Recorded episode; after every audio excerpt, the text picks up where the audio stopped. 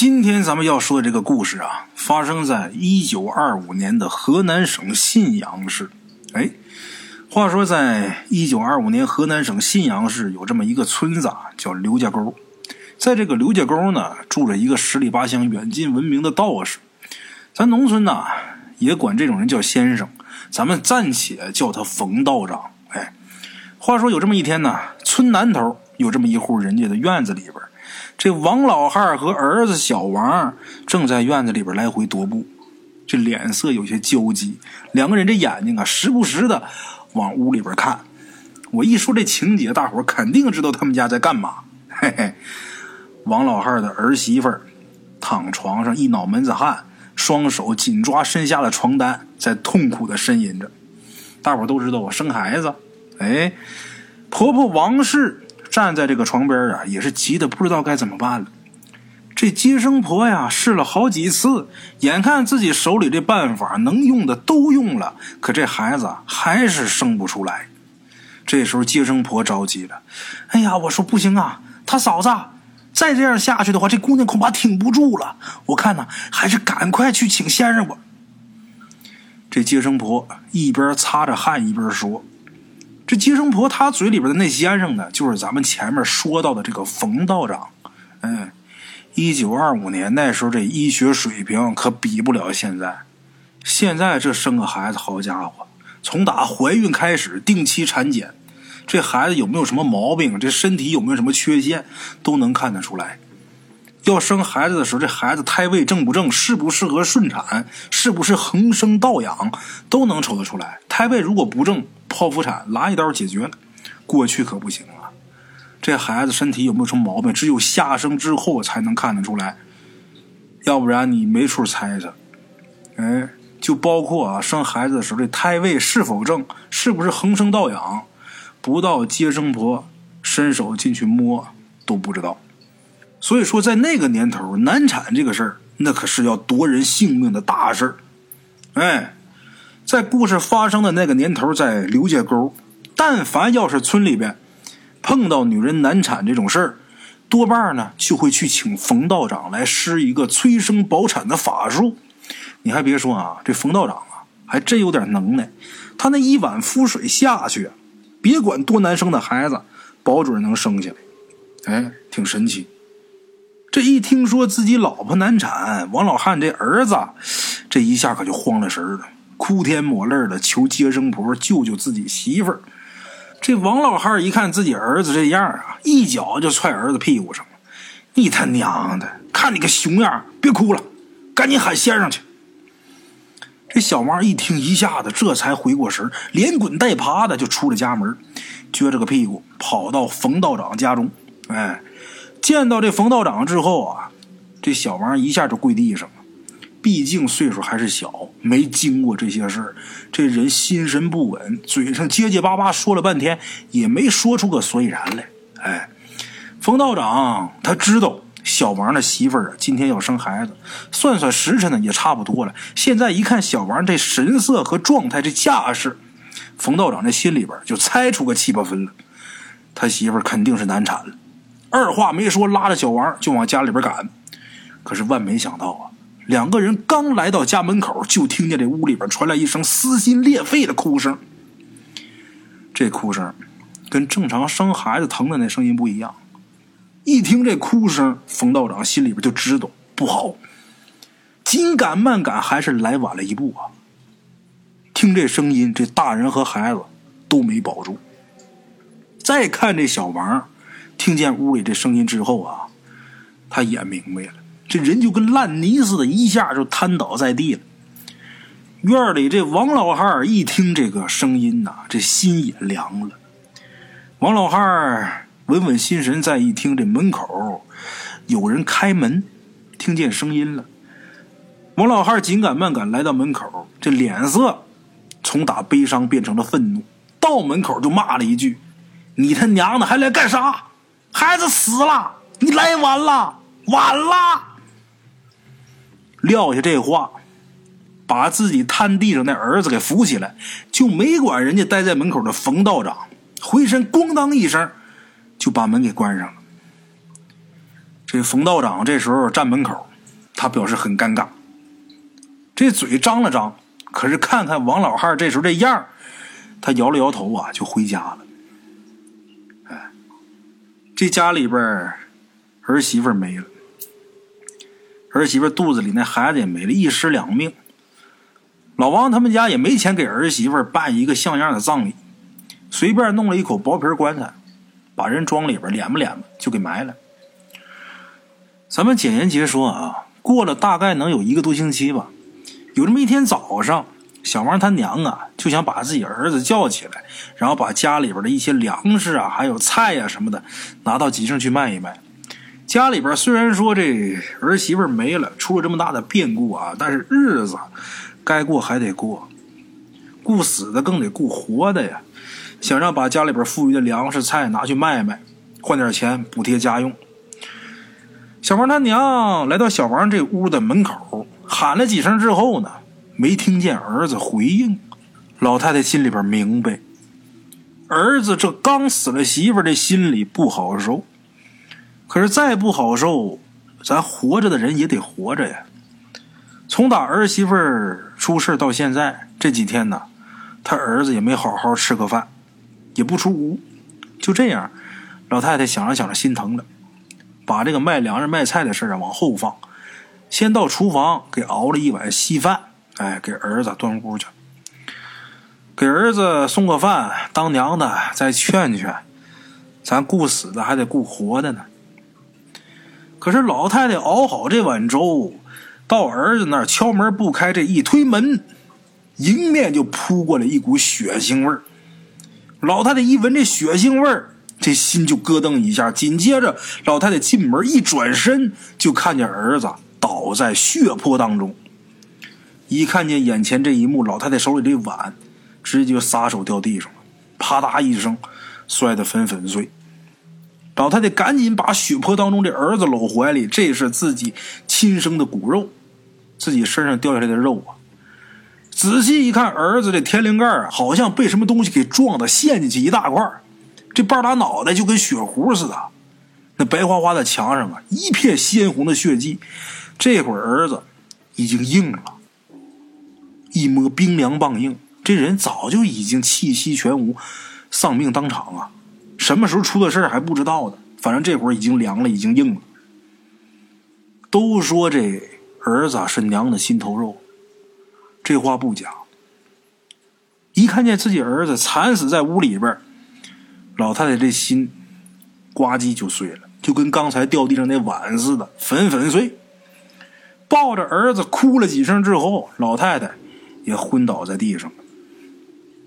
这才几天呢，这家里边先是死了儿媳，紧接着又死了儿子。王老汉一看自己老伴儿让儿子这事儿给惊的也是卧床不起，老王头这心里边就想不开了。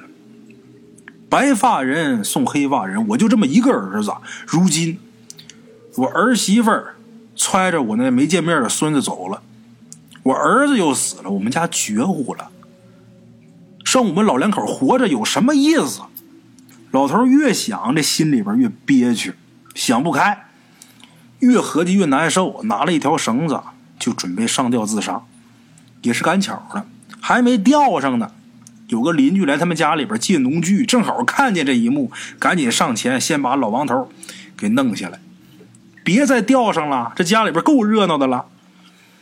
这么一闹，这冯道长听见消息之后啊，赶忙就跑到了老王头家里边，拉着老王头的手啊，就不停的连连懊恼。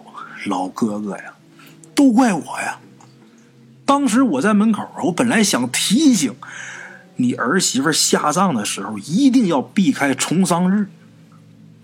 这重丧日啊，之前大圣说过，哎，重丧日在阳宫风水上那是大忌。如果在下葬前碰见重丧日了，这事主的家里边啊，过不了多长时间，准得再出条人命。这冯道长。跟这王老汉说：“那天我在门口，本来我想提醒你，你儿媳妇下葬的时候一定得避开重丧日。可是当时你那态度啊，我跟你说你也听不进去。但凡我当时要是坚持坚持，就不会出现这样的惨剧。但是碰见这种情况，我也是没有办法预料的。现在不是难过的时候，咱得想着好好超度他们小两口，省得他们怨气再大，再闹出什么祸端。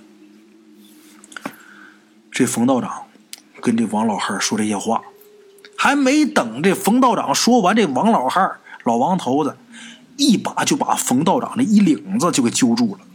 揪住之后，抬手就要打，嘴里边还喊还骂：“你他娘的！要不是你这臭老道来的晚，我儿媳妇能难产死吗？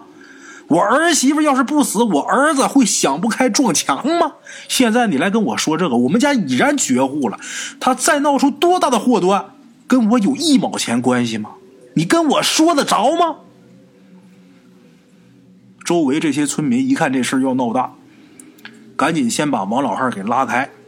冯道长一看这个，心里边想啊，我这嘴也真是欠，多说无益，我还是走吧。转过身来，摇着头，一步一叹气，回家了。哎，简短截说啊，一个月之后，这村子里边可就接二连三的开始出怪事儿。出什么事儿呢？在刘家沟村北头有这么一座土地庙，这土地庙里边啊供着土地公，还有武昌神的神像。这个庙有一看庙的，这看庙的老头呢姓赵，老赵。这老头啊无儿无女，一个老光棍平时他没有什么经济来源，就靠着负责看管香火钱，然后混个温饱而已。哎，话说这天清早，有人去庙里边上香。刚到庙里边，就看见这老赵死在庙堂中间。这老赵死的很蹊跷，他身上一点伤都没有。大伙一看，这可能就是老死病死的呗，应该是自然死亡。就这么的，大伙一起凑点钱，就把老赵给埋了。本来这事儿呢就结束了，那死都死了，埋都埋了，就完事了呗。可是这事儿啊，远没有大伙想象的那么简单。从打这个老赵死之后啊，就打那天开始，就挨着这个庙西边住的人家，就开始死人，哎，就跟排队似的，一家一天死一个，死的大部分还都是年轻人，而且啊，都是在睡梦当中，这人呢就没了，倒是也没什么痛苦啥的，可那也不行啊，那好好的人怎怎么就死了呀？这村里的人一下就开始慌了，这流言蜚语呀也开始满村子的传。有的说是哎呀闹瘟疫啦，有的说是那平时给庙里边上香的香火不够，土地爷怪罪下来了。还有的说呀，就说那庙的风水不好。咱们平时看着是供养土地爷、供养武昌神，实际啊咱是养了一个妖怪。现在这妖怪要吃人了，说什么的都有。可是别管因为什么啊，现在能救命的，这会儿能救命了，也只有冯道长。紧接着，村民们就拿着酒啊、肉啊，就还有各种礼物吧，找冯道长。来到冯道长家里边之后啊，大伙就看这冯道长啊，坐的很安稳。来了，各位，冯道长那脸色上一点紧张的神色都没有，就跟平时一样。招呼来人坐下。这时候村民哪有心思坐下去啊？赶紧把大伙猜测的这些事儿跟冯道长说，就希望道长能够救命。冯道长听完之后啊，一点也没感觉惊讶，气定神闲的捋了捋自己的胡子，然后笑着跟大伙说：“这闹怪的呀，不是妖怪，也不是土地公。我跟你们说啊。” 闹怪的，这是老王头他们家那一对苦命的夫妻呀。当初老王头不听我劝，没超度他们，这俩人死的时候啊，都含着一口怨气不得消散，所以不甘心入轮回。现在他们这怨气是越来越大，他们已经不是一般的小鬼了，他们现在啊，已经占了土地庙。看来呀，不把咱们村子祸害死绝。他们这怨气难消啊！听冯道长说完，村民们有的大吃一惊，有的将信将疑。可是事到如今，如果说没有一个解决的办法，就咱这小村子这点人，用不了多长时间，这整个村子还不真得死绝乎啊！大伙儿都哀求冯道长救命。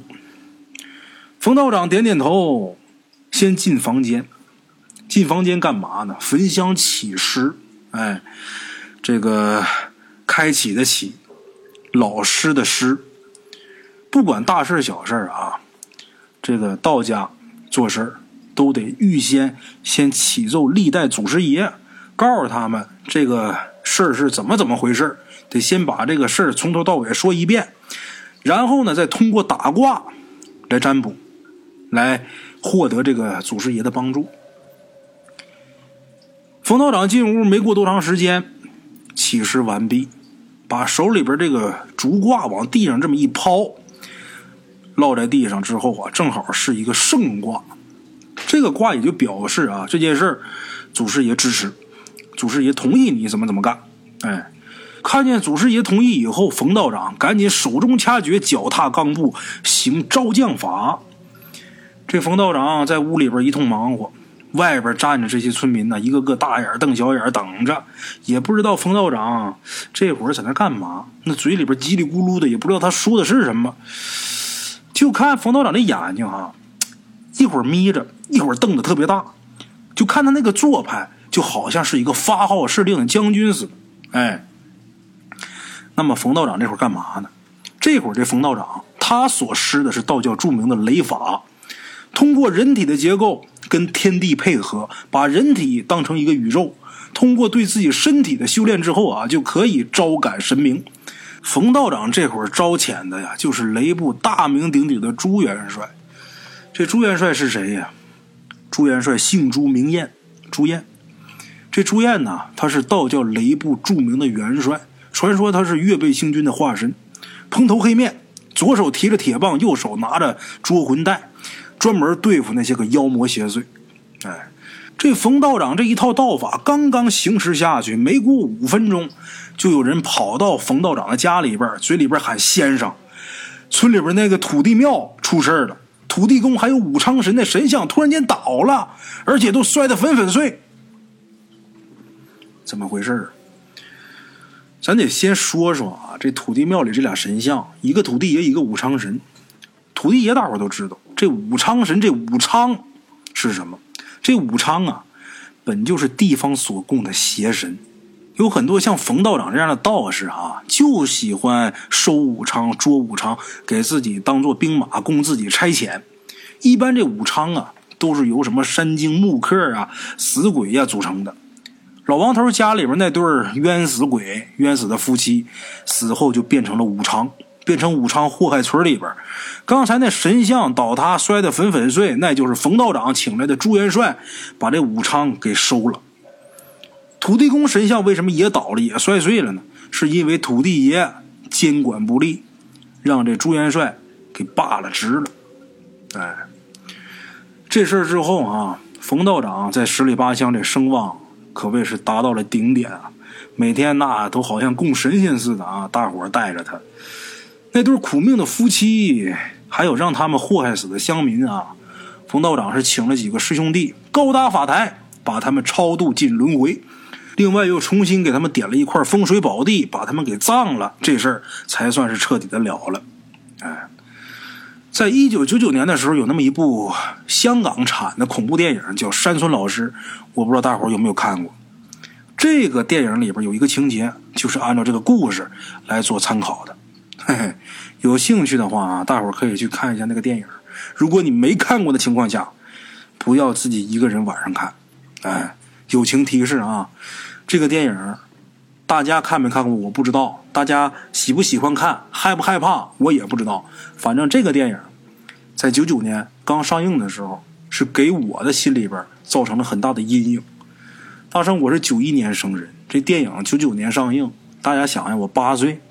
八九岁、十来岁看这电影，那时候咱们家有这个 DVD，还但是没有碟。这碟呀，得去那个前面有租碟的地方去租，交点押金，把碟租回家去看。我记得很清楚，我一个人晚上半夜看的。好了啊，今天呢，咱们这故事就到这儿，下期见。